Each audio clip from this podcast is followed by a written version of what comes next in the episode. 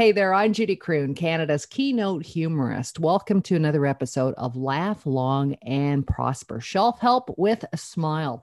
It's Monday, which means it's time for just another Mindful Monday. Today I'm on the phone with Todd Kaufman. Todd is an anxiety expert. He is the author of the book Transforming Anxiety from Hot Mess to Superpower. I love that title. He's a registered psychotherapist and executive psychotherapeutic coach. Todd's the founder of the Anxiety Release Protocol, otherwise known as ARP. It's a program that can show you how to end panic attacks and manage your anxiety.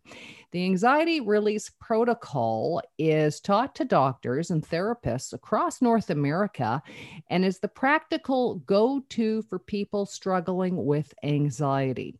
Todd provides both one on one and group therapy and coaching virtually. And he and his therapy dog, Gracie T Bear, are really missing their public engagements and in person training during COVID. Uh, Todd joins us today from his office at the campus of the University of Toronto. Todd, thank you so much.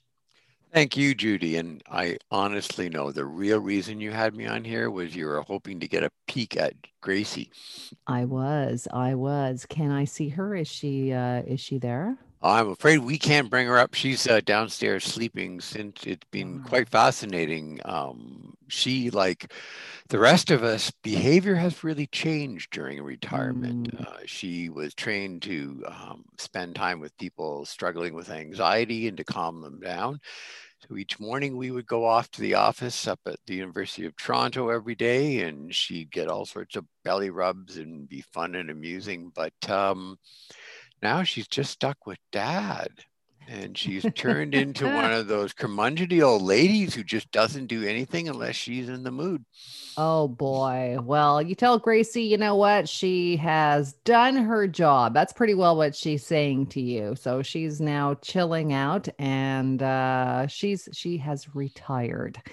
Um Todd, thanks again. I mean, the last time we met, which is why I wanted to have you on the uh, on the podcast because I know how important humor is to you. Bringing that to your uh, coaching, I know for uh, for for fun, you took uh, the the stand up course that I was teaching at Second City a number of years ago, and um, I I didn't know at the time that you were an anxiety coach, and I can only imagine when you have a title like Transforming Anxiety from Hot Mess to Superpower that you use humor when you're uh, when you can with your clients. So I guess I have to ask you how how does humor come into play with your clients?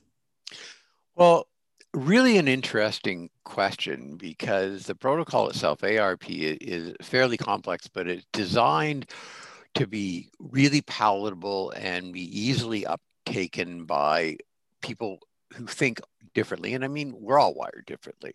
Mm-hmm. and but the one thing that we have in common is that humor makes a chemical change in our brain. And it's we just spoke about gracie. There's been some research actually when you look into your dog's eyes that the same chemical that's released when you're falling in love or looking at someone you're in love is released when you look into your puppy's eyes but the fact of the matter is, our brains are really a, a, network of electrical connections which are facilitated and created um, and caused by chemicals. And there's endorphins, and, and um, we've all heard about serotonin and um, cortisol and adrenaline and all these different chemicals. But thoughts create the release of certain chemicals, and certain chemicals create the release of certain thoughts. And so you we all know that wonderful feeling when we get a good belly laugh or a, good giggle. And when you're in the midst of that, it's really difficult to feel depression or to feel anxiety. So there's a really practical thing that we do. One of the things in ARP we encourage people to do is to create a funny file. So to grab your your your smartphone or whatever digital device you may be carrying and set aside a file, perhaps in, in, in one of the many apps like Evernote or whatnot, where you can put in uh, various digital pieces, whether it's memes or written jokes or videos, and build that file.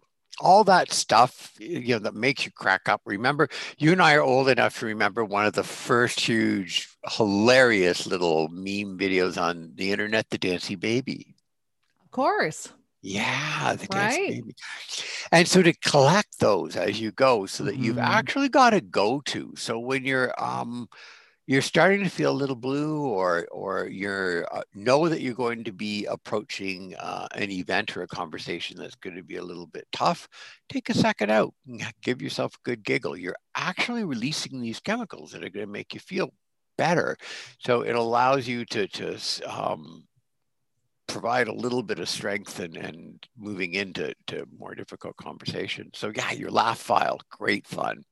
Excellent, excellent idea. And you know what? Sometimes too, uh, sometimes the darker the situation is, you know, people gravitate towards that that dark humor. You almost laugh more. I'm not saying that everything is funny, but it is a real coping mechanism, and it's sort of that that laughter crying that you can border on uh, sometimes when um, when you're you're in that dark place. You know, I've I've chatted with parents at Sick Kids Hospital who, you know, would have a child that was going through um, chemotherapy. And they said, you know what, Judy, we never thought we were funny people. But when, uh, you know, our, uh, luckily our, our son is in remission now, but we look back on those times and it's really, it's really that dark humor that got us through those moments. And we're not dark humor people, but that's where our minds went. And we decided to go with it because it helped us it's a lifeboat of sorts and we uh, you know often clamber into that lifeboat because in the the only other option which is to move into a depth of despair that might be difficult um, or impossible to get out of the lifeboat can be humor. That that as you say that dark humor uh, where you just throw it all off and you you know you have a, a good chortle over the difficulty of the situation, but it truly is a lifeboat to prevent you from sliding into something that's a lot more difficult to manage. For sure. It keeps you out of the grip and it keeps you moving forward, right? Um, but now you do deal with clients. First of all, before we were on air, you have you said uh, that you also deal with kids. So you're dealing with kids and adults. Is that correct? I'm not actually trained or specialized um, with a lot of kids, but oh, okay. I um, so within my practice as a psychotherapist, um, and certainly executive coaching um, um, mm. doesn't fall into that category. However, I have on occasion taken in a few adolescents as patients. Mm. I always look to see what level of self awareness and self reflection they have. Um, and it's remarkable um, how many um, adolescents I run into who are profoundly insightful. I'm not quite sure where that comes from. I can tell you in my adolescent years, insight or wisdom was not something that was accessible to me, but um, for those folks, I do. right, right. But you know, invariably, uh, you know, I used to work a lot um, in hospitals and um, I, in those chemotherapy wards. As you know, I went through cancer myself, so I had a mm. chance to meet mm. a lot of the kids that were coming through those wards, and so that was also definitely a key component to how we'd engage those kids. Um, you yeah you went through a, a, really big battle with cancer yourself i'm so glad to see that you're you're doing well did your training that you would have used with your clients did that actually come into play did humor come into play with just sort of keeping you on track and keeping you out of the grip um humor did for sure mm. i would mm. say understanding um, you know understanding neuroplasticity how the brain works um, how i've helped lift people out of depression and certainly gear people or um, reframe anxiety for people that was really really helpful. Um, and you know i have a, a, a history of years of a meditation and prayer practice. And um, I, I, don't want to drag you too far into the story, but it was a friend of mine um, who was a, a, surgeon who specialized in head and neck surgery and neck lumps that diagnosed me. Mm. And um, I'll never forget the day he diagnosed me. He asked me to come into his office because he had felt my neck that night before we had been at dinner at the keg and he'd said, come on in. Mm. He did all these examinations. I remember him turning around, Judy, and put his hand on my shoulders, left hand on my right shoulder. He leaned over, looking my eyes, and he said, Todd, he said, any other doctor is going to wait for pathology reports back. But I've been doing this all my life, and I know that you've got throat cancer. Um, mm. You've got got actually tonsil cancer, and it's likely from HPV. So, mm. public service shout out announcement, folks, boys and girls, um, particularly gay men out there uh, and teenage girls, do get your Gardasil 9 vaccine. Had I had that, I would not have gone through this horrible oh. cancer journey. Wow. But it was interesting in reflection the next day mm-hmm. um, when I was thinking about that very moment. I realized that the first thought in my mind um, when my friend told me this was, whoa, this is big. Something amazing is going to come out of this. Now, I'll be honest with you. The second thought, Judy, was, holy crap, cancer. Are you serious? Of course. But I was incredibly uh, impressed with how I had trained my mind to move to gratitude, to always move mm. into that hmm. place and I've done that with, you know, one of the, the, the techniques in ARP is something called gratitude therapy, where you buy yourself a blank line book, you put it on your night table with a pen. First thing in the morning when you wake up, you list five things that you're grateful for, mm-hmm. and you mm-hmm. never repeat that. So you build this book of gratitude and at night, you read it out to yourself, your universe, uh, your partner, so your book ending. But what's fascinating about it, and here's where the science comes in, which is a lot of fun. What's fascinating about that is your brain burns more energy than any organ in your body which means it's kind of like an adolescent. It is always looking for the quickest and the easiest way out. So if you are going to tax it first thing in the morning, pre coffee, maybe even pre bladder, to come up with five new things of gratitude, very quickly your brain goes, you know what? I'm just going to lay down this line of code in your subconscious. I'm going to collect gratitude during the day so that this joker that's making me work so hard tomorrow, I'm not going to have to work hard. Hmm. But what that is, another way of putting that is to say, you are intuitively becoming the kind of person that notices gratitude. Hmm. And if you notice something you're grateful for, when you're in a place of gratitude, it's hard to feel depressed or anxious. So, humor and gratitude. You know, what you said there about the gratitude list, um, it, a, a twist on that gratitude list is very good. What you said, you write down five things, but you can't repeat what those five things are. Yeah, and that mm. so that because the, the, whole idea is to make the brain work hard, so the brain finds the shortcut, and the shortcut is just turning you into a person of gratitude. Right. Right. right. Now I'll, I'll give you a freebie. I you know I mm-hmm. have lined up on my bookcase dozens of these little books. I can go back to December twenty third of 1989 and tell you what I was grateful for. Um, so I'm sure there's things that have been repeated over the years, mm-hmm, but sure. um, oh, I, I was chuffed with myself one day when I got to number four and I couldn't, I was suffering to find number five that morning. I was going to do it. And my number five, so here's your freebie, Judy, should you want to pick up uh, a gratitude habit. number, number four was I'm grateful I've only got one more thing to put on this list. Good one. Wow. So you've been saving all these books since 1989, your gratitude journals from 1989? I think I just lied to you. I'm so sorry. I would say they probably go back to, I'd have to take a look. Um, they're those little Moleskine books, they all look the same. And I think they go back to probably the mid 90s. Wow. Wow, that's incredible. That's okay. So we've got the gratitude list.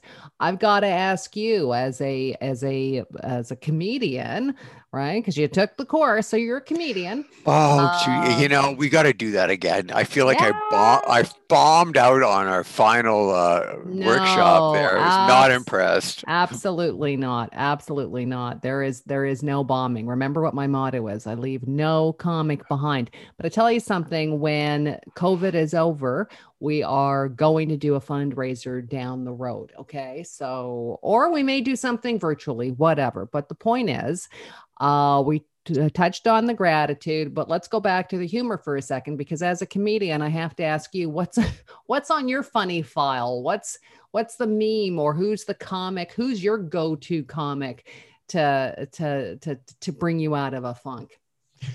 Um, most of it's all really, really short stuff. Mm-hmm. I um because I, you know, I use it like a flash in the pan when I, you know. I, am um, being somebody that's worked um, very, very hard on being able to witness my thoughts and even notice when a thought that's negative is arising, even before I know its content. One of my quick go tos is to open this. So, um, when I was very active on Facebook and in social media, which I now only do for the business, I found it's been a pretty unhealthy, um, addictive thing. Um, but I used to pull a lot from there. Um, and so there's, I've got I've got hundreds, if not thousands, of memes in there. Excellent. Excellent. I got to tell you, my go to, the specific bit I can think of, I never get tired of watching it. I've got two things that I actually watch. Um, Jerry Seinfeld's airport bit uh, makes me laugh every single time going through security. going through security you can pull that up you can laugh like uh, you know it, it's just so I, I look at it as a as a comic, it's probably one of the best bits I've ever seen. Uh, uh, uh the most well written bit I've ever seen. One of the most really? well written bits. Okay, I'm but um, so there's that. But then another one is just uh, a, a a, you know a friend who left her car in neutral which isn't funny but then the car started rolling and then another friend jumped jumped in to help. They went flying. Both people were totally fine but it was like crying laughing. It was like you just need to put some benny hill music underneath it. It was just hilarious. And in those moments where you're feeling like what? You're right. You have to have a funny file you have to have a go-to. Um, i remember uh, my sister saying when uh, when they had to put their dog down sadly a couple of months ago. Uh, she came home with uh, with her husband and her son and they kind of all went off to different rooms of the house and one person was watching you know parks and rec the other one was watching Schitt's Creek the other one was watching something funny but humor was the go-to but they all had to have their own their own shows you know? Brand yeah yeah, so uh, it's so important. Listen, I I wanted to ask you. So, what has it been like with COVID? Uh, I, let me remind folks. By the way, I'm on the phone with Todd Kaufman. Todd is an anxiety expert. He is the author of the book Transforming Anxiety: From Hot Mess to Superpower. Todd is a registered psychotherapist and executive psychotherapeutic coach. Um, by the way, Todd, please give folks uh, uh, either the website or and or the website and email where they can reach you. Let's just make sure we get that info out there. Sure. Um, it's best to get hold of me through the website, and the website is theanxiety.clinic. So not .com, but theanxiety.clinic. So T H E C L N C L I N I C dot clinic wait a minute, I did that wrong, didn't I? Here, let me try this again. Judy. So the website is simply theanxiety.clinic. So www.theanxiety.clinic, not .com, but .clinic. Got it. Okay. So the anxiety dot clinic. That's easy Bingo. peasy. Okay. So and you know what? You um we were talking about uh we were talking about COVID. So what is the impact? What has the what have the numbers been like in terms of clients needing to see you? Has has it doubled, tripled, dropped off? What what's it like? Well, it's interesting because there's uh, interesting in that there's been a, a, real increase in people's anxiety and depression levels because particularly here in toronto we have just been locked in our homes I was assisting at one of the clinics for geriatric um, um, inoculations the other day, and it wasn't as busy as we had hoped it to be, but this was for the over 80 crowd. And some of the people that I spoke to had to literally not walked out of their home in over a year and coming oh. to the vaccination was the first time. And their loved ones were bringing them food and whatnot. But it was interesting. They're almost looking around with the awe of a child. Mm. And so it's been really, really difficult for a lot of people. And when, uh, you know, God bless them, but the parents that now have their children at home, um, they're trying to run a business from one bedroom and have meetings with their CEO. And in the meantime, there's three kids, you know, taking up internet band space while they're trying to learn to go to school. And sure. uh, there's a certain, you know, below a certain age, you can't just put them on that computer to go to school, that you need to be there for them. So all of the traditional things that can be challenging and stressful managing your work life managing your, your personal relationship managing the parenting process um, which kind of underlines stress um, and then all locked in a little room. So that really points out that particularly those people on the margins of our society have really really been suffering. And um, you know when you're you know you got three kids in a one or two bedroom apartment um, the statistics are showing that people um, lgbtq folks are are having a lot higher levels of stress and depression mm. in the us um, particularly in the southern states there's been a real upswing in um, infanticide Parents wow. just can't, yeah. And we've even seen in Canadian hospitals, mm. there's been a mm. real increase in um, um, head trauma from shaken baby syndrome. Wow. So people aren't dealing with this well. Mm-hmm. And mm.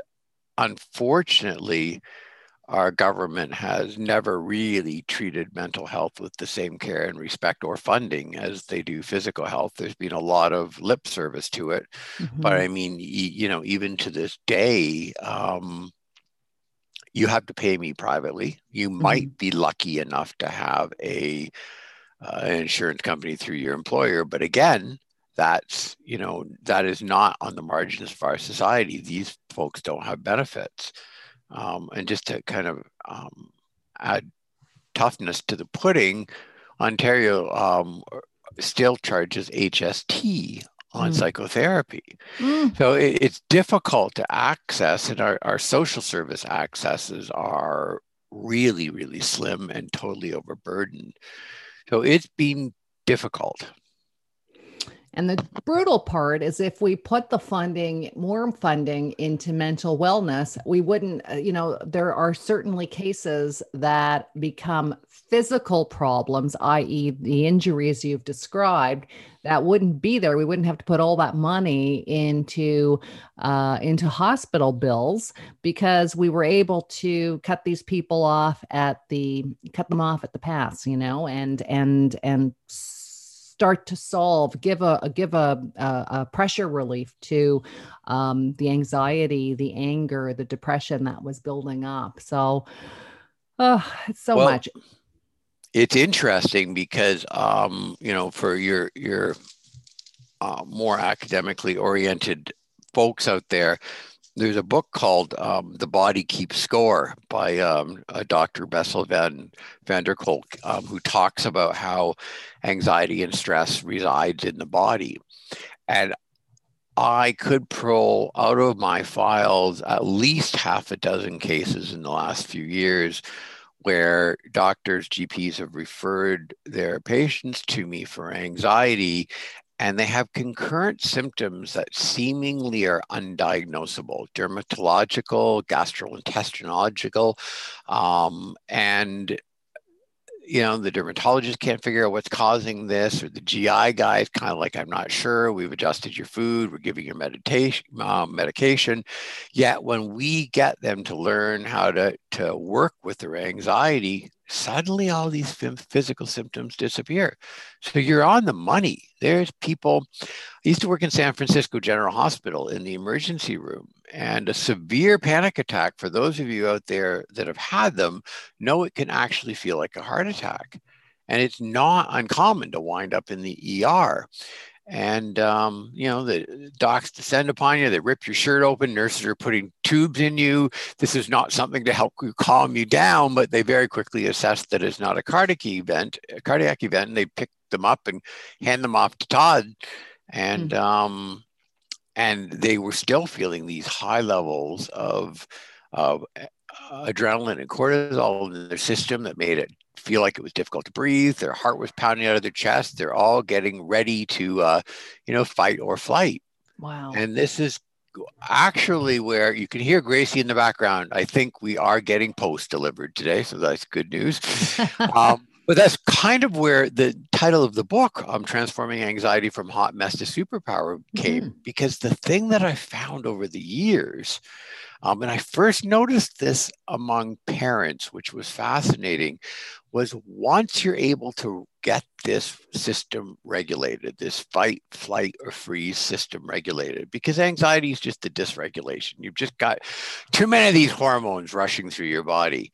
Once you're able to get it regulated, they are really noticing um, an increase in their intuition, that sense of I know my kid's in trouble, and there's no empirical data.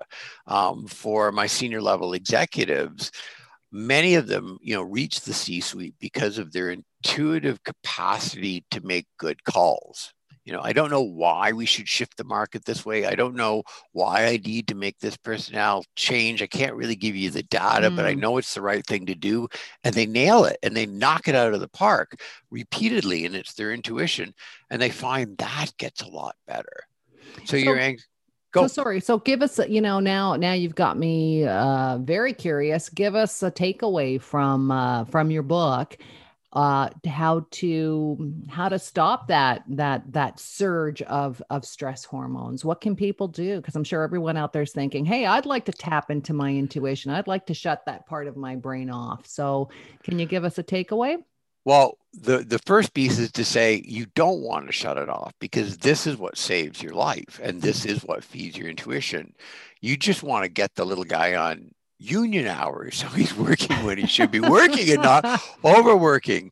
So the, the biggest takeaway is this you need to stop fighting this system, which is your intuitive response, because you don't feel this way and you'll do anything to end this. And you know, you'll take drugs or you'll you'll do your meditation exercise, but you you're trying to fight it off, but it's your fight flight system. And it's very primal.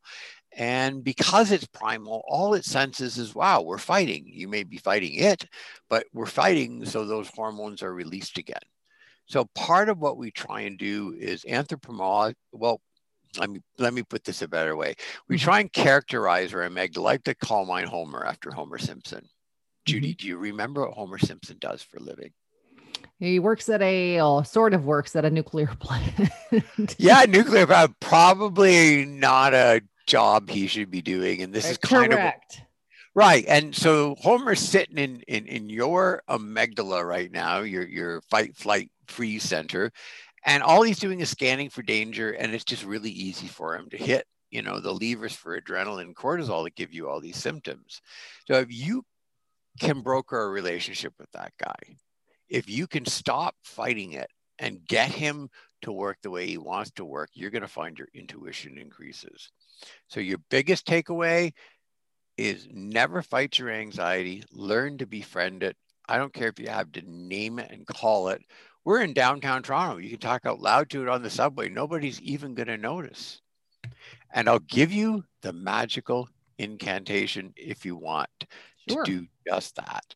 Um, so here's what I say. And I've memorized this because I used to suffer from high levels of anxiety decades ago. Uh, and it, this is so ingrained in my brain that the moment I feel adrenaline um, my moment, my subconscious notices adrenaline arising, my brain instantly goes, Homer, you want my attention? Whoa, you got it. You want to keep me safe? I'm here to help. I am going to help. And when I do that, Homer goes, Oh, okay, that's why I was releasing those chemicals. I was afraid there was danger out there. And, you know, you butthead were missing it. So I needed to get your attention. And so when you do that, right, it, there's for many people, that alone can be a profound shift.